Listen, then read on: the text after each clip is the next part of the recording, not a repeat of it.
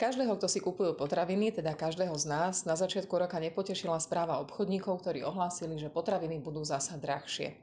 Uh, už tento rok nie sú zaťažení obchodníci dankovým odvodom, ako to bolo minulý rok, ale napriek tomu potraviny zdražujú a my vlastne aj sme predpokladali, že sa niečo také stane. Budem sa dnes rozprávať s tým líderkou pre potravinárstvo a podhospodárstvo Jarkou Halgašovou a začneme Jarka tým, prečo sme to aj predpokladali. Ono sa to zbieralo celý rok postupne po kvapkách a obchodníkom ako podnikateľom, ako zamestnávateľom asi nič iné neostáva. V zásade zvyšovanie cien potravín je normálne, lebo sa to deje, udržuje sa tým nejaký ten, ten, tá, tá inflácia, ale žiaľ tento rok to avizované zvyšovanie cien potravín súvisí najmä s opatreniami, ktoré, minulý rok prijala naša sociálna vláda. Súvisí to so zavedením povinných príplatkov za prácu v noci, za prácu cez sviatky a víkendy. Súvisí to so zvyšovaním minimálnej mzdy. To bolo rekordné zvýšenie na 580 eur mesačne.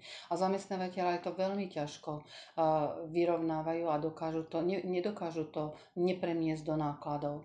Sú to povinné rekreačné poukazy, rovnako zvyšovanie bankového, bankového odvodu alebo sociálneho poistenia a rovnako cien energii, ktoré patria k najvyšším v rámci Európskej únie. Takže e, jednak e, spracovatelia, čiže výrobcovia potravín, majú e, opodstatnené vyššie náklady na výrobu potravín, ktoré sú reálne drahšie a tým pádom nevedia predávať obchodníkom potraviny v rovnakej cene. Čiže autom, zákonite sa to bude musieť prejaviť do cien potravín na pulte. Treba aj povedať to, že všetky tieto rôzne príplatky ľudí potešia, ale ľudia zďaleka nevidia toľko, koľko z tých príplatkov vidí štátna kasa. Čiže tá vláda to nerobí úplne len pre ľudí. Ona to robí preto, aby mala čím plniť svoj rozpočet a z toho potom takto hlúpo rozdáva a rozdáva len niektorým a samozrejme účelovo preto, aby ľudia vo voľbách získali. To zaťaženie tých našich zamestnávateľov je ale fakt už až neúmerné, aj v porovnaní so zahraničím. Áno, áno, to s týmto musím len súhlasiť. A ja chcem povedať, že tieto sociálne balíčky považujem za naozaj ohlupovanie ľudí, lebo na jednej strane ich to teší, že áno, budeme mať uh, rekreačné poukazy, budeme mať vyššie príplatky za nočnú, za nočnú prácu v noci, ale na druhej strane vlastne všetky tieto sociálne balíčky si zaplatí každý jeden občan tejto republiky. A ešte ja hovorím aj s obrovským príplatkom. A zaplatíme si to na to, aby e, najviac totižto z týchto opatrení e, ťaží štát a štátna kasa.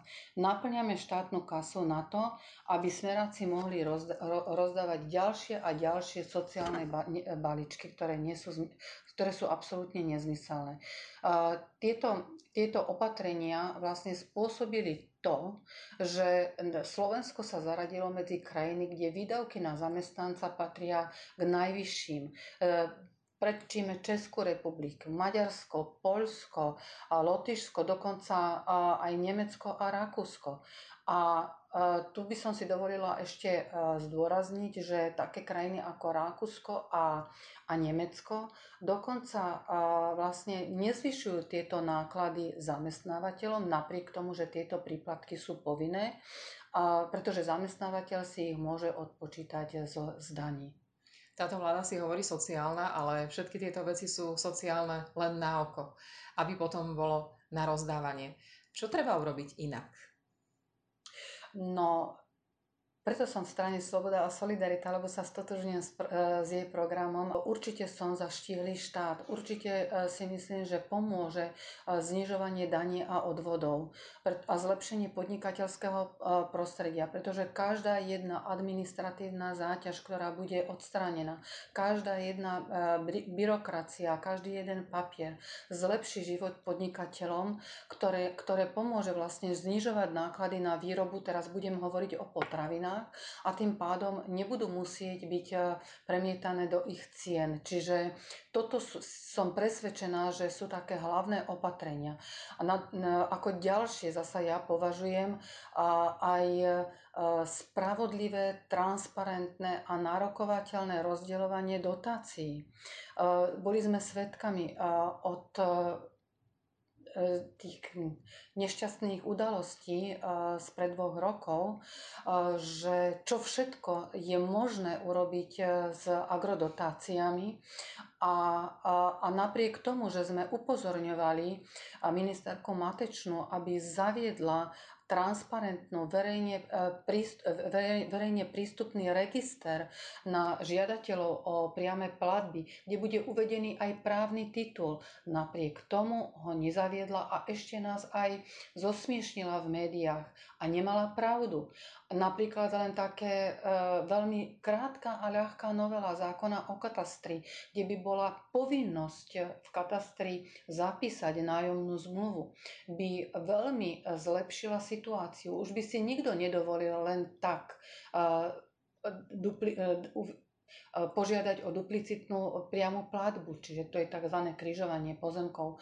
Čiže veľmi by sa zjednodušilo a stransparentnili tieto procesy a na druhej strane ako aj, aj pridelovanie dotácií. No, ministerka povedala e, vo vyjadrení a hodnotení minulého roka, že bolo neoprávnene e, z jej pohľadu e, dotovaný a podporovaný liehovarnícky sektor a sektor výroby piva. No, automaticky mi napadla otázka, a kto bol ministrom, kto o tom rozhodoval. Čiže áno, toto je druhá, druhá oblasť, kde vieme nastaviť také podmienky, ktoré zlepšia všetkým polnohospodárom a všetkým potravinárom život a dokážu im e, nielen zjednodušiť, ale aj zlacniť výrobu. Čaká nás strašne veľa práce, pretože to je od pozemkov cez domácich výrobcov, ktorí majú problém, domácich obchodníkov, ktorí majú problém, znižovanie zahraničného salda samozrejme. Čiže je to akoby obrovská noša, ktorá tam niekde čaká potom 29. februári, ale asi sa aj celkom tešíme na to, že sa pustíme do riešení. No, ja sa teším. E, budú voľby. 29. februára sú voľby a ja budem veľmi rada, ak e, ľudia si zoberú účasť na voľbách ako za svoju občianskú povinnosť a prídu vyjadriť svoj názor a ešte viac sa budem tešiť, ak dostaneme dôveru, ak budeme môcť spravovať túto krajinu. Na jednej strane sa teším, pretože rezort pôdohospodárstva si naozaj zaslúži, aby už konečne bol spravodlivo vedený. Na druhej strane to bude veľmi ťažká práca. Tak si držíme palce. Ďakujem veľmi pekne. Ďakujem aj ja.